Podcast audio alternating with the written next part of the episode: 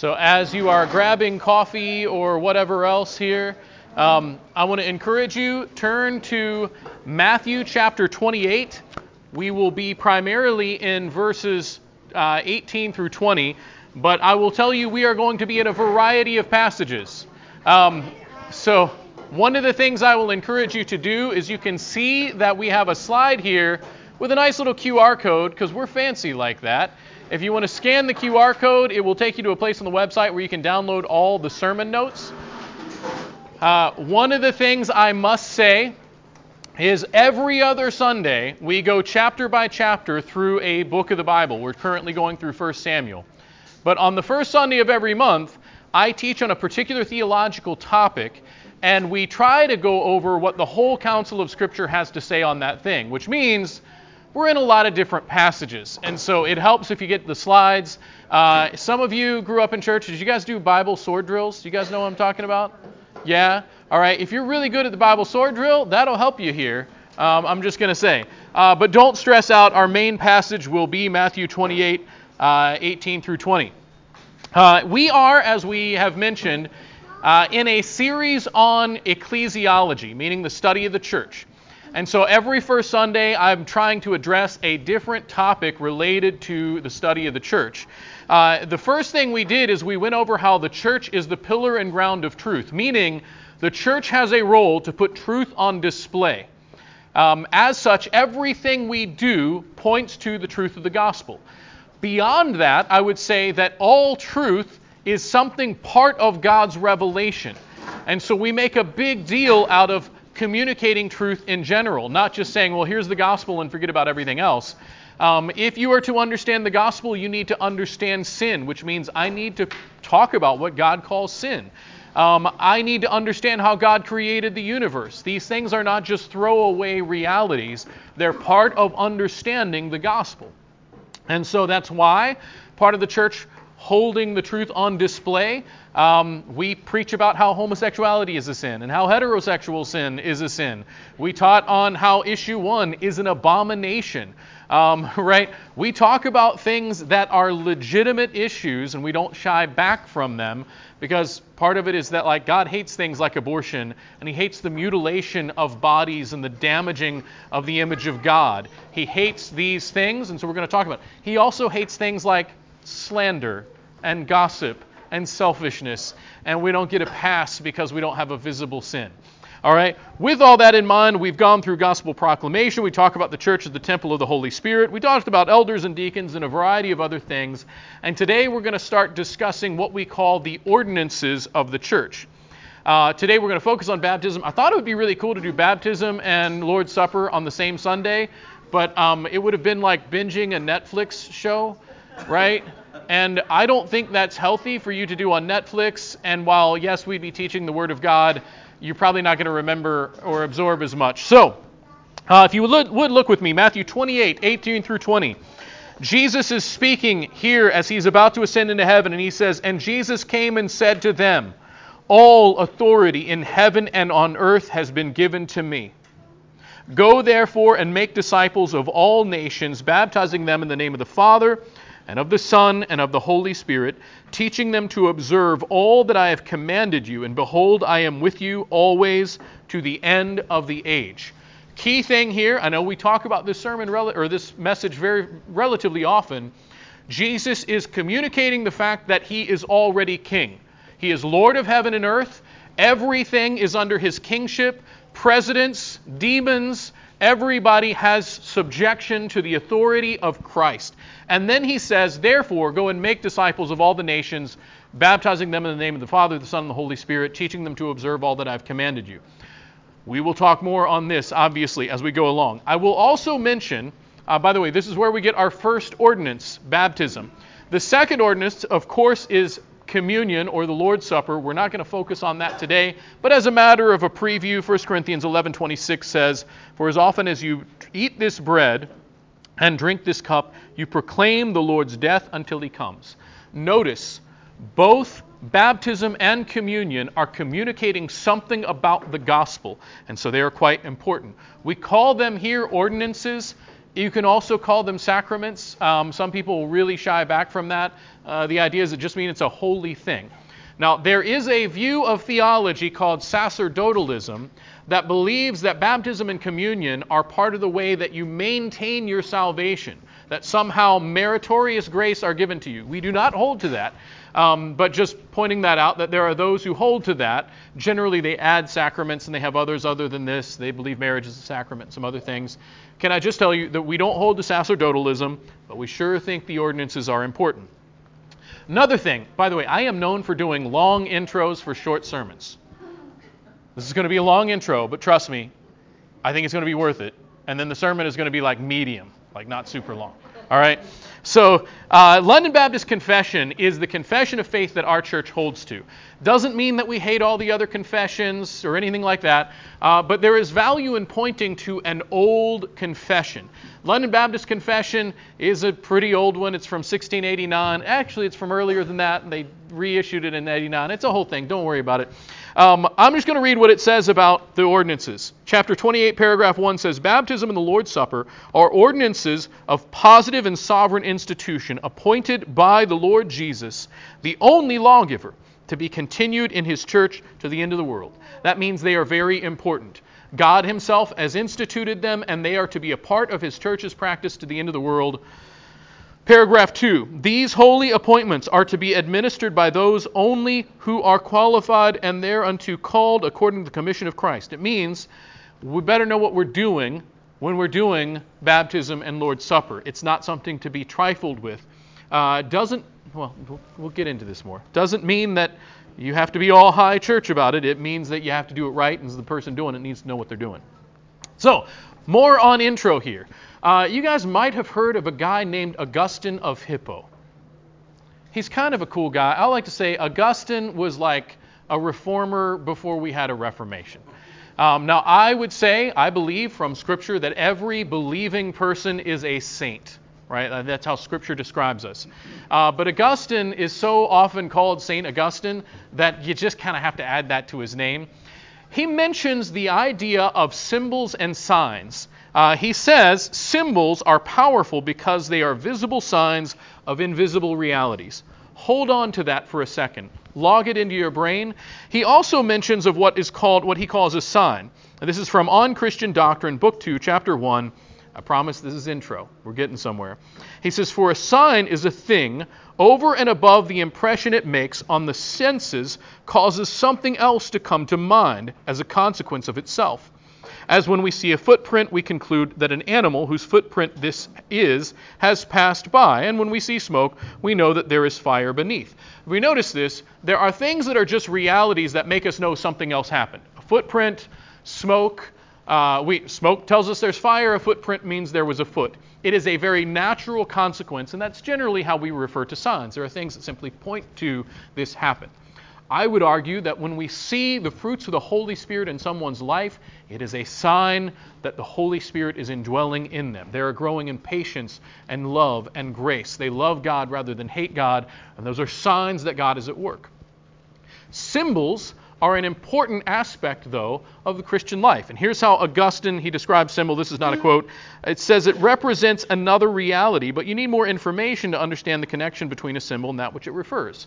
When it comes to a sign, I see a footprint. I don't need somebody to explain to me how a footprint works. We understand that there was a foot there, right? When it comes to a symbol, I need to explain it. For instance, um, I need to explain to a child at a wedding that the rings are a symbol of this permanent and eternal union that a husband and wife have entered into together. The rings themselves don't magically like cause you to be married. Uh, there is a spiritual reality, there is a covenant that, that is made, and the rings are the symbol that point to that eternal reality. You guys with me? So it is with baptism. So, what I want to do is talk about the symbol of faith that is baptism and the significance that it plays. Um, and some of you are like, hey man, most of us are baptized. Why does this matter? We're going to see why this matters. Uh, it, it has an effect, it has a power just in the very memory of it as you are being sanctified. What's more, as we will see, baptism is part of the global conquest of Christendom. I know that sounds like I'm talking like some, you know, pope from years ago talking about crusades. Well, here's the thing like, Jesus is king. And when he says to go and baptize, make disciples of all nations, he says to baptize them as the sign of the covenant to show that, like, Jesus is king and we're taking over the world. All right, so first thing we see significance of baptism is that in it we are identified with Christ. We see this in Acts 20, I'm sorry, Acts 2 38 through 41, when the Apostle Peter has preached the gospel, he's given this broad overview of Scripture that leads to how all this fits together. And here Jesus is King and Savior and Messiah. And it says, And Peter said to them, Repent and be baptized, every one of you, in the name of Jesus Christ, for the forgiveness of your sins, and you will receive the Holy Spirit. For the promise is for you and your children, and for your children, and for all who are far off, everyone whom the Lord our God calls to himself. And with many other words he bore witness and continued to exhort them, saying, Save yourselves from this crooked generation. So those who received his word were baptized, and were added that day about 3,000 souls. Galatians 3:27 also says, "For as many of you were baptized into Christ have put on Christ." So notice what's happening here. In baptism, we are showing everybody that Jesus is king and we have submitted to his kingship and to his atoning work. We are in. It is an identification with Christ. Now, a little side note we know that the Trinitarian formula in baptism is pretty critical baptizing in the name of the Father, the Son, and the Holy Spirit. Peter here specifically mentions Jesus not to the exclusion of the Trinity, they're still baptizing them in the name of the Father, Son, and the Holy Spirit, but to make sure everybody knows you are being identified with Christ in baptism. You are in. There are significant implications to this that we're going to talk about here in just a minute. So, related to being in Christ, another key thing is that I am now identified with his death and his newness of life. Understanding this, we see in Romans 6, Paul is writing about sanctification. And he says in 6 1 through 4, What shall we say then? Are we to continue in sin that grace may abound? By no means. By the way, from our Roman study, does anybody know, remember what the Greek phrase that's there is? Anybody know? Nobody? It's okay. me genoito. During, when we were studying Romans and that phrase kept coming up, there were people that memorized that and it was, I was really proud. But you don't remember and that's okay. It's okay. Oh, Angela said it. So Angela said it just quietly. So I'm going to assume many more said it quietly, and that you know that cool little factoid you guys remembered. Anyway, um, this is by no means. How are we to who died to sin to still to live in it? Sorry, how can we who died to sin still live in it? Do you not know that all of us who have been baptized into Christ Jesus were baptized into his death? We were buried, therefore, with him by baptism into death, in order that just as Christ was raised from the dead by the glory of the Father, we too might walk in newness of life. Notice, not only am I being identified with Christ in the sense that I'm saying, hey, I am on his team, I am in Christ, I am putting on Christ, but second, it means because of the substitutionary atonement, when I am baptized, I am making note of a spiritual reality in which I have been baptized into Christ, and all of the benefits of his death and resurrection are accounted to me. This is why we talk about substitutionary atonement. Christ subs, subbed in for us. It means it is as if we died on the cross. He did it he gave us His righteousness. He took the wrath of God for sin, and then He rose from the dead. And Paul is saying, he's applying this. He's saying, How can you who've been baptized into Christ go on living as if you're still in sin? For crying out loud, you're in Christ. It was like you were crucified on the cross. You don't live anymore, man.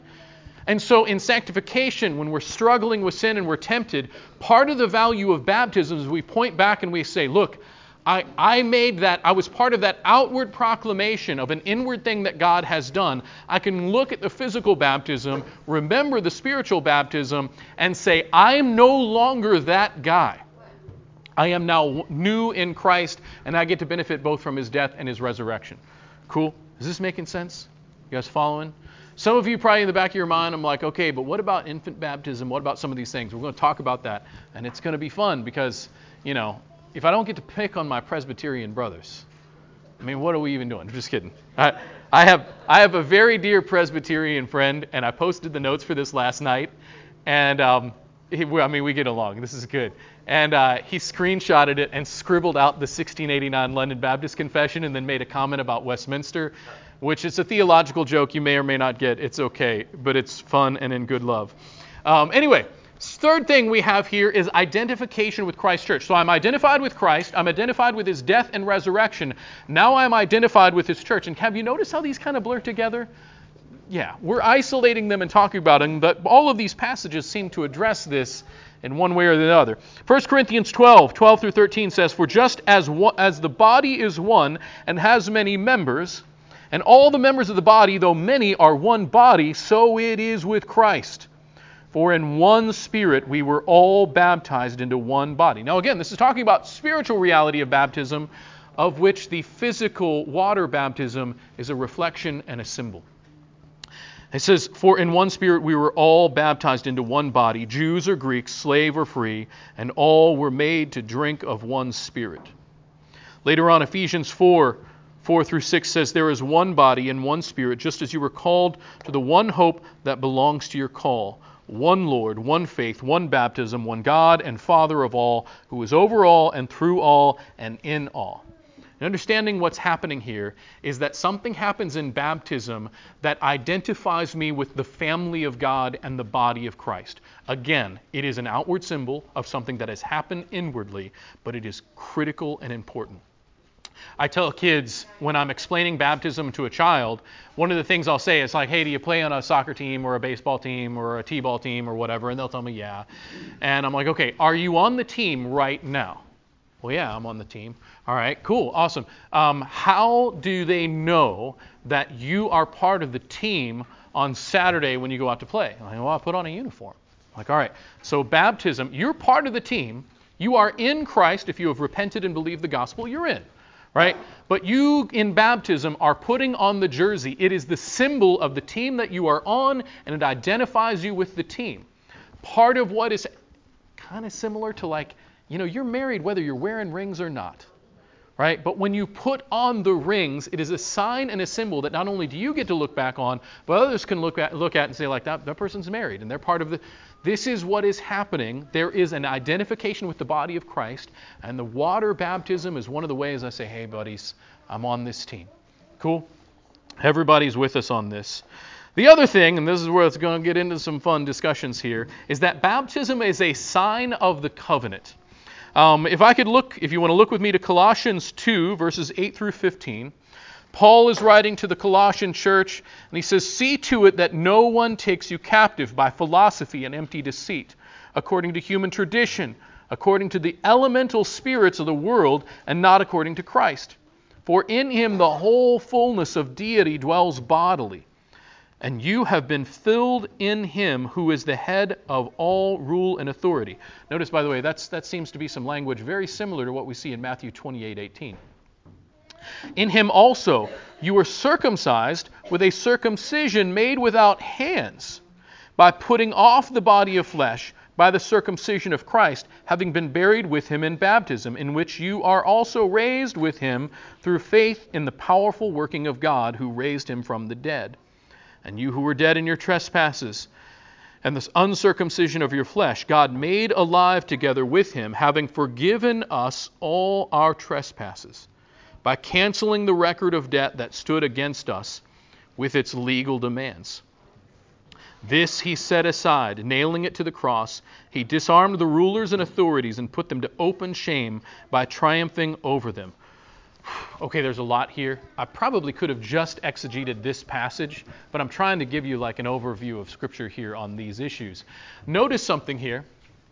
He's saying that baptism seems to be a new covenant symbol, whereas circumcision was the old covenant symbol. You guys remember that in the Old Testament, the male Jews would be born, and something like eight days in, they would be physically circumcised to show, hey, they're part of this covenant. Now, Paul is saying baptism is this New Testament version of this. Now, you've been circumcised of heart in that God has done the spiritual work in you. The spiritual work has already been done, but this baptism now, we're baptized into Christ. Of course, the physical baptism, being the symbol of that, much like circumcision, has replaced the old covenant thing. This immediately brings up a question that all of my good Presbyterian and Lutheran and Methodist friends bring up, and my Roman Catholic buddies, right? And they'll say, if, well, the Roman Catholics don't normally make this argument. I'm sure they would, though, right? They'll say, hey, if the Old Testament covenant was for children, shouldn't the New Testament covenant be for children? Or the sign of the covenant? And they have a point. We're going to talk about that. I always like to say more on that later. We're going to talk about that in just a minute. Hold on. Just the key thing is that the Presbyterians are still our brothers, even though we disagree on this thing. Here's another sign of the, or a symbol of the covenant. One is that we are reminded that we are rescued through slash from judgment. 1 Peter 3 18 22 says, For Christ also suffered once for sins, the righteous for the unrighteous. Similar to what we see in Colossians, where it says, like, he died once for all of the sins, right? The righteous for the unrighteous that he might bring us to God, being put to death in the flesh, but made alive in the Spirit, in which we went and proclaimed to the spirits in prison, because they formerly did not obey. When God's patience waited in the days of Noah, while the ark was being prepared, in which a few, that is, eight persons, were brought safely through the water, baptism, which corresponds to this, now saves you, not as a removal of dirt from the body, meaning like there's not magic in this water but as an appeal to God for a good conscience through the resurrection of Jesus Christ, who has gone into heaven is at the right hand of God with angels, authorities, and powers having been subjected to him. Notice how the authority of Christ keeps coming up again and again in all of this. We are remembering in baptism what Christ has done. Now, the beautiful thing here is it's an allusion to in the Old Testament, God poured out his wrath on mankind who had gotten so wicked. And yet, through the flood also provided a means of rescue for Noah and his family. Similarly, and we got to acknowledge that, hey, water is involved in both of these things, but in Christ, God poured out his wrath on all the elect, or on or his wrath for the elect, not on the elect, was poured out on Christ, much like in the Old Testament, he poured out his wrath on mankind. Now, the wrath of God has been poured out on Christ Christ took that payment. In a very similar way, we are being rescued through the judgment by being in Christ. Like being on the ark, we're rescued. You guys following? And so he's making this cool connection and somehow at the same time referring once again to the authority of Christ Notice how many times it says that, like, he's made things subject under him. All rule and authority is his. Uh, there also in the Colossians passage, it mentions how he has put the other leaders to open shame. I love that one, by the way. Like the idea, uh, you guys notice how sometimes in evangelicalism we really emphasize being nice.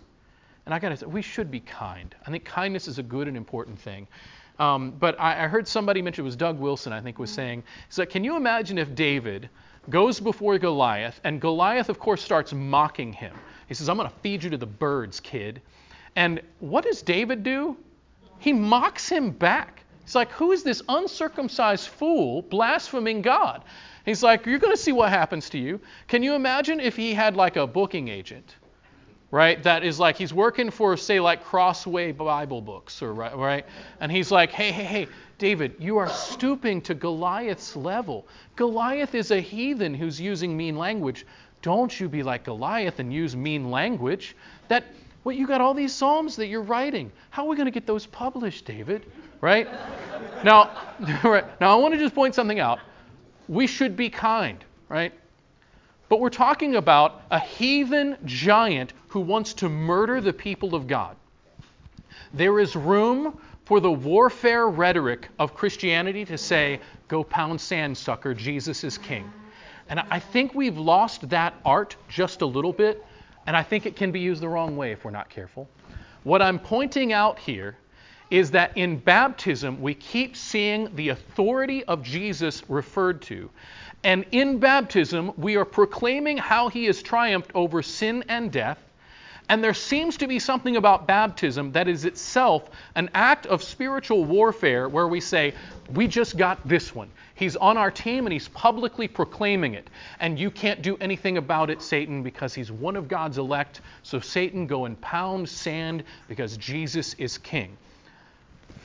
Which brings us to the next point.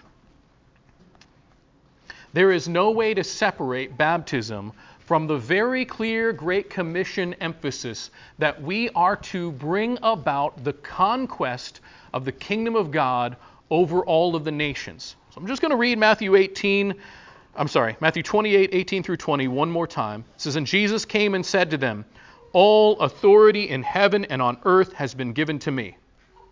That's all authority, guys. There is no president, there is no business leader, there is no World Economic Forum that is not under the kingship of Christ and that must bend the knee to him. This also means there is no neutral space. I don't get to say, well, let's keep the public square neutral so that we can just kind of all get along in our plurality. No, no, no, no. Jesus is king there, right? So when people are like, well, do you think that like Christian laws should be passed? I'm like, heck yeah, right? Like I, I think we should. I'm, I'm like, I recognize, like, I don't think we should force people to be Christians or anything like that. But if we're going to look at the perfect law of God and say this is the standard, I think we should have laws that go matching that. Not forcing people to worship or anything like that, but it's like, hey, um, hey, rape is wrong, and here's what God says to do to rapists. Maybe we should do that, right? Um, or hey, blasphemy is a bad idea. You guys notice something? That the guy who destroyed the Baphomet statue in Iowa is getting charged with a hate crime, which means is illegal to hate Satan in the public square. So the public square is not neutral, is it? Right? I think we should proclaim the kingship of Christ and push forward. And because what does he also say? Make disciples of all nations, baptizing them in the name of the Father, the Son, and the Holy Spirit, teaching them to observe all that I have commanded you. And behold, I am with you to the very end of the age. Now, please understand, I'm not advocating for like, let's go and, you know, I don't know, be like I don't know the right word for it. I, I, don't think we should go and force everybody to be Christians or anything like that. But I, I don't think we can pretend like Jesus is not king over the public square. I think that's just the simplest thing. And I recognize there's a whole lot of things that I'm not unpacking here and we can deal with in another time, but Jesus is king. And I think that's where we, and baptism is the way in which we proclaim his authority through repentance and faith. Anyway, um, carrying on, chapter 29 of the London Baptist Confession. I'm going to hit a couple of these things. We're going to answer a couple of questions, and we're going to get out of here. Uh, it says, Baptism is an ordinance of the New Testament ordained by Jesus Christ to be uh, unto the party baptized a sign of his fellowship with him in his death and resurrection, of his being engrafted in him, of remission of sins, and of giving up into God through Jesus Christ the life and walk of newness of life. Um, that should be reflective of the things I've already talked about. Cool. Um, paragraph 2, which I think, sorry for the typo, that's also chapter 29, I believe, of paragraph 2, says, Those who do actually profess repentance toward God, faith in obedience to our Lord Jesus Christ, are the only proper subjects of this ordinance. And this is where the, this music should go bum, bum, bum, because now we've got to deal with this issue of infant baptism. Um, I'm just going to say from the outset, uh, really love my Presbyterian, my Lutheran brothers, right? Um, I'm just going to address this though because hopefully we can get some clarity that will make you love your brothers rather than being like, you're wrong about baptism. Um, the goal is that you understand how we're distinct on this so that you can love them and understand their faithful brothers and sisters. Cool? You guys follow me? So we call ourselves Baptists, which means we are Credo Baptist. It means the creed of faith precedes the baptism in our view, right? Presbyterians and Lutherans and several others would be called Paedo Baptists, meaning we baptize babies, right? The Credo Baptists, I'm going to try to give you a decent argument for both of them. We would say, hey, baptism is for believers only. That's what we see in Scripture is believers get baptized. Uh, baptism is properly done by immersion. That's part of what we, we really love that word baptizo. Um, baptism is an outward sign of an inward belief. And then we would also say, hey, as the Old Testament covenant or the old covenant sign was circumcision, and it was done after a physical birth. Now we're in the new covenant. The Holy Spirit dwells in us. There is a spiritual birth. And so baptism should correspond with the spiritual birth. That's one of the arguments that we bring up. And we would cite London Baptist Confession. Cool. Conversely, you have the Paedo Baptists, which is the Presbyterians. Uh, it's not just Presbyterians, but it's often the Presbyterians, and they're pretty good at arguing for it. I'm just going to give them credit for that. They would say, hey, baptism is for both converts and children of believers. And they would cite the generational clause of the covenant, which is mentioned both in the Old and New, New Testament. I got to say that. And so they would say, hey, I mean, it says this is for your, Peter says in Acts 2, this is for your children and their children. They've got a point, right? Uh, they would say baptism is properly done by sprinkling or pouring. They're generally not opposed to the dunking. That's just not how they do it, because it turns out it's not usually a good idea to dunk a baby underwater. There's ways, but you know, um, some of them do. That's just. Um, so they would say baptism is the New Testament sign of the covenant, as we see in Colossians 2, and as such should be applied to children in the same way the circumcision was applied to children in the Old Testament. Can I just say, they have a point, brothers and sisters, right? And they would cite Westminster Confession. You guys understand, like, not bad. So when I'm teasing my Presbyterian friends, one of the things I will say is, all right, show me an infant baptism in Scripture where they will go to is household baptisms. 1 Corinthians 1:16, Paul says, "Hey, I didn't baptize. Uh, I did baptize also the household of Stephanus." And the Presbyterian would be like, "And I'll bet there was babies there." And I would be like, "Well, maybe there wasn't." And they're like, "Well, maybe there was." Right? And then we see the same thing in Acts 16, uh, where Lydia's household is baptized. Later on in Acts 16, Philippian jailer's household. They're like, "Hey, this whole ba- household got baptized. Are you going to tell me there weren't any babies there?" And then I'm like, well, you're assuming there are babies there. And they're like, you're assuming there are not. And I'm like, you got a point, man. So here's what we do. When we are dealing with something like, let's just be honest, there is room for infant baptism in Scripture. It's not explicitly forbidden, um, and you can make a case for it. I think you can also make a case for credo baptism in Scripture. Cool. So here's what we try to do. First of all, it means this means something we shouldn't be fighting too hard on, right? It means we don't need to be throwing fists over this. There are things that we should fight on. I don't think this is one of them. This is the kind of thing that we lovingly jab our brothers and sisters. Like we should. We're like, hey man, and we tease, and that should be good. And it should sparring should make us stronger at this. But when we don't have a clear answer, I like to go to church history and say, what did those guys think? So I'm just going to point to Tertullian in the third or fourth century ish. He says, hey, baptize first the children, and if they can speak for themselves, let them do so. Otherwise, let their parents also or other relatives speak for them, saying, like, you can baptize babies. If the kids are old enough to talk, let them proclaim their faith, and if not, let their parents speak for them. That's reasonable, right? Um, that's third or fourth century. Origen makes a similar comment in 248 AD. Cyprian of Carthage, similarly. Um, and Carthage, the Cyprian of Carthage actually makes the case. He's like, hey, this baby did not inherit inherit sin by his choice. He is condemned because of the sin of Adam. So why would we withhold a blessing based on he hasn't made a decision yet? He didn't make a decision to go, fall into sin. He's not going to make the decision to get baptized. Baptize him. He makes a case, right? Makes a case. This, of course, is all in the third century, though. Uh, later on, we see into the fourth century Gregory of Nazianzus, John Chrysostom, Augustine. They all seem to make cases for infant baptism. I'll just say um, from about third century on, we see cases made for infant baptism. Here's the thing I bring up, though. I'm just going to get real Baptist for a second, right?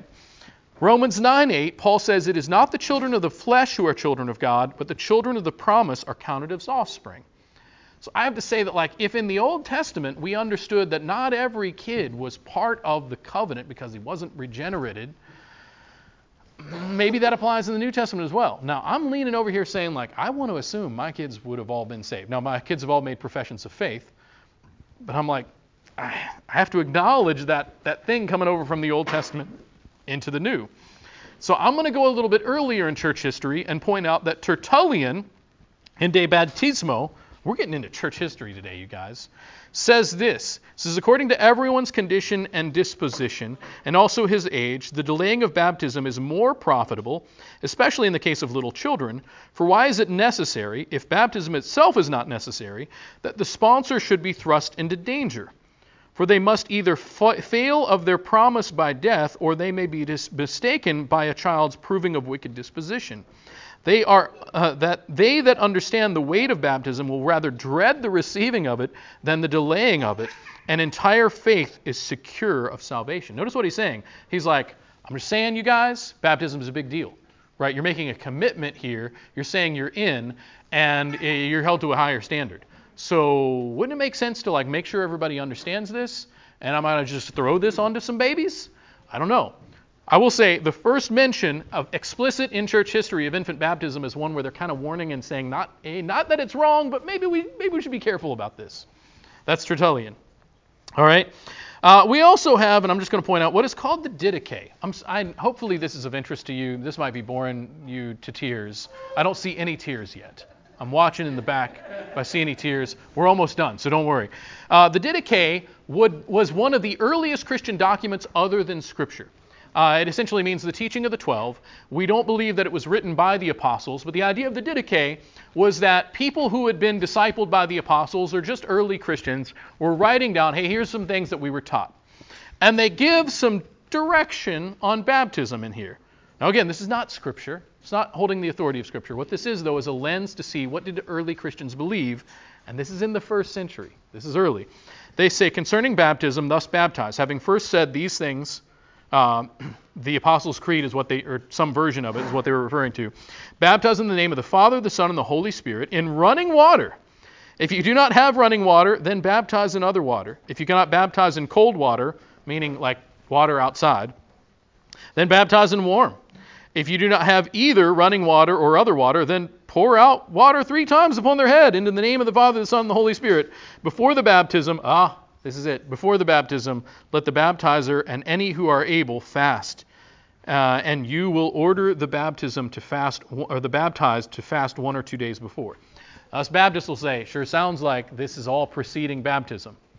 And then everybody else will say, hey, but wait a minute, we know that sponsors would speak for the baptized, and so then that's their, their thing. I'm just trying to give you the good picture of the arguments on this. Um, here's what's interesting to me is I get to say, like, hey, running water is the best way, dunking underwater is the best way. Number three is pouring. And so I tease the Presbyterians. I'm like, sprinkling's not even mentioned in here, man. Um, and they just laugh and say, ha ha ha ha ha. Anyway, um, I'll just point out it seems, it seems that baptism was the norm for the first 200 years of the church, credo baptism, but I cannot say that explicitly. And so, for that reason, it's a good reason to not get into fights with our Presbyterian brothers. I'll also point out baptize, the word baptizo does mean to like immerse or thrust under, but that's a whole other thing. Here's what I'll just say we have brothers and sisters in Christ who are infant baptizers, and let me just tell you, they're faithful brothers right? They take it very seriously and they would say, hey, this is a sign of the covenant. I'm discipling this children to follow Jesus. I'm giving them the blessing of the covenant sign. And can I just say, I understand. We're not going to get in fights with them over it. Everybody clear on that? You understand where we stand, and we also understand where our brothers and sisters stand, and we high five them and say, Praise the Lord. And then when we're having, you know, drinks around a fire, we tease them. That's what we do. This is part of Christian brotherly love. All right, baptism FAQ, very fast as we're finishing up here. Some people come to me and they're like, hey, can a person be saved without water baptism? And I would say yes. I mean, we know the thief on the cross, Luke 23 43, he was saved, he didn't get dunked underwater. However, if you have put your trust in Christ and you understand that Christ commanded baptism, he commands it, and that it is like the sign that you are in. It's like, well, would you join a baseball team and not wear the uniform? Like you're showing up to practice, you're showing up to games, you're playing, and everybody's kind of confused. And you're like, well, why don't you want to wear the uniform, man? I would say, since it is a command, I would say if you have, if you are delaying baptism, please take serious stock of whether or not you are trusting Jesus. Why am I delaying obedience in baptism? And I will tell you, we'll baptize you. If you want to get baptized, get baptized. Praise the Lord.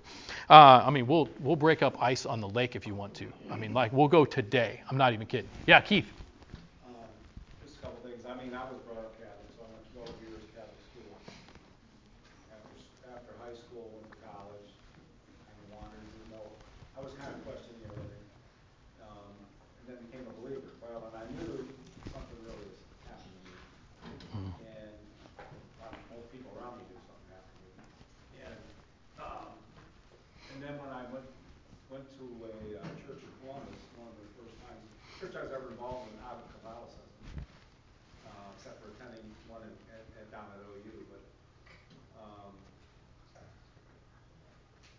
I, uh, I wanted to get baptized. They were going to have baptism. So I said, man, I want to be baptized.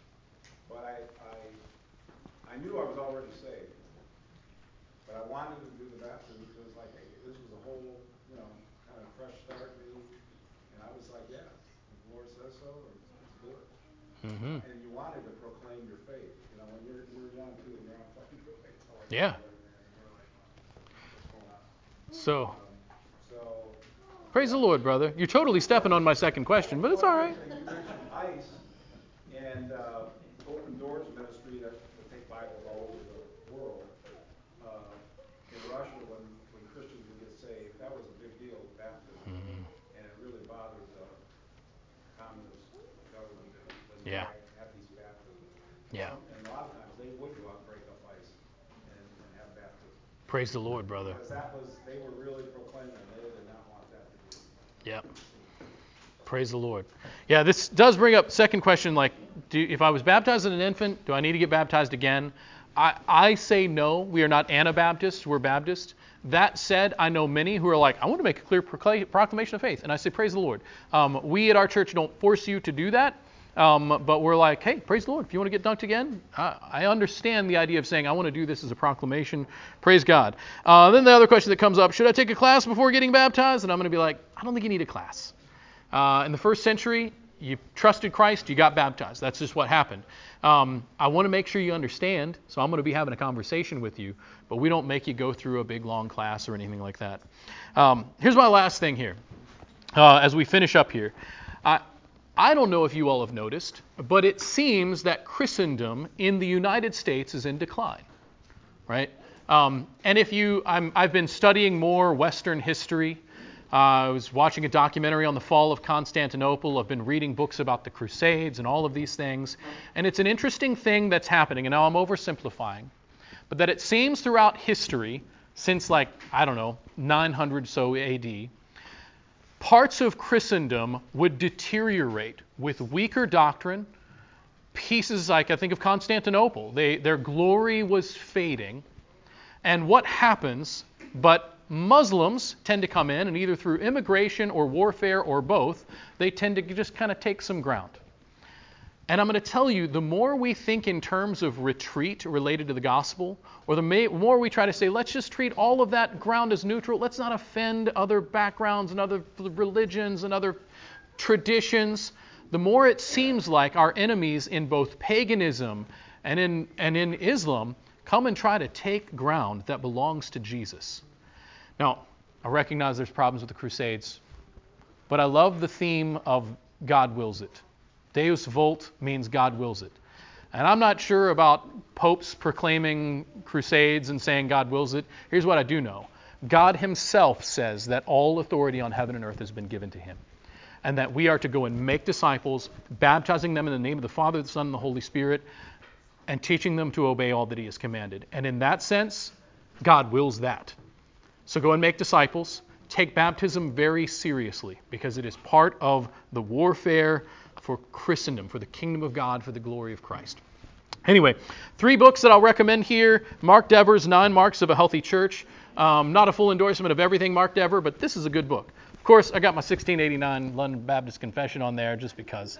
Um, and then if you're looking for like a book on like discipleship and whatever, I'm going to recommend my book. I don't do that much, but it does fit here. So there we go. Um, with all that said, we ask three questions every week. What does this say about God? What does it say about us? And how does it relate to the gospel? What does all this about baptism say about God?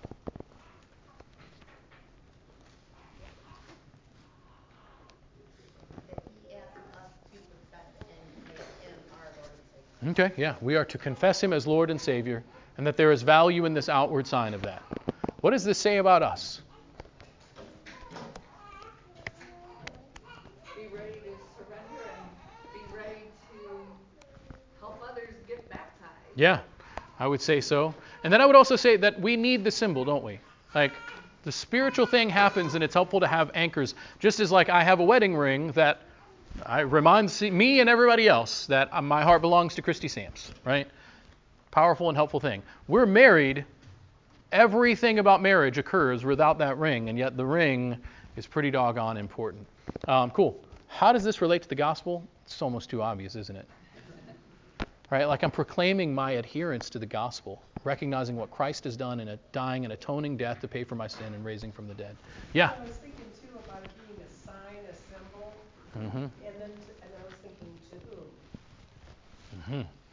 You would say like the team and everything, and yeah, with our with our fellow believers, but then like with the ring, I mean, it is a sign to others, but it's a sign to you. Mm-hmm. Like it's something that reminds you of what's happened. Yep.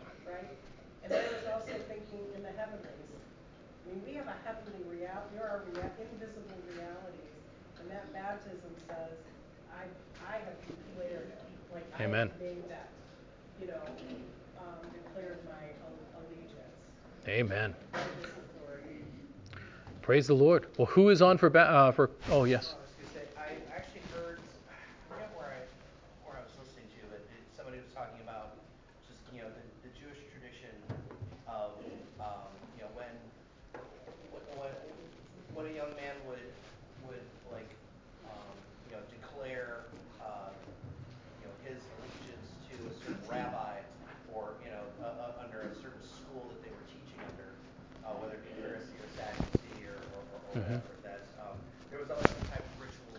There was always, you know, something where they were declaring to everyone that, you know, this is my rabbi. This is, this is who I'm teaching under and that I'm devoting my life to his teaching and, and authority.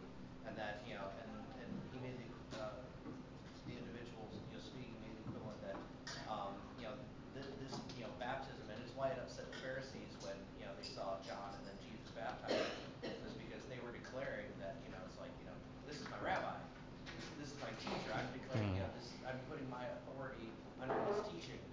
And, uh, and it, you know, and yeah, e- even baptism and, you know, while Jesus was, you know, wa- was, was on, on this planet, it, it, it upset the status Mhm. as they understood the, the, the allegiance aspect of, you know, of baptism. All right. Well done. Who is on for gospel? Go for it, sister.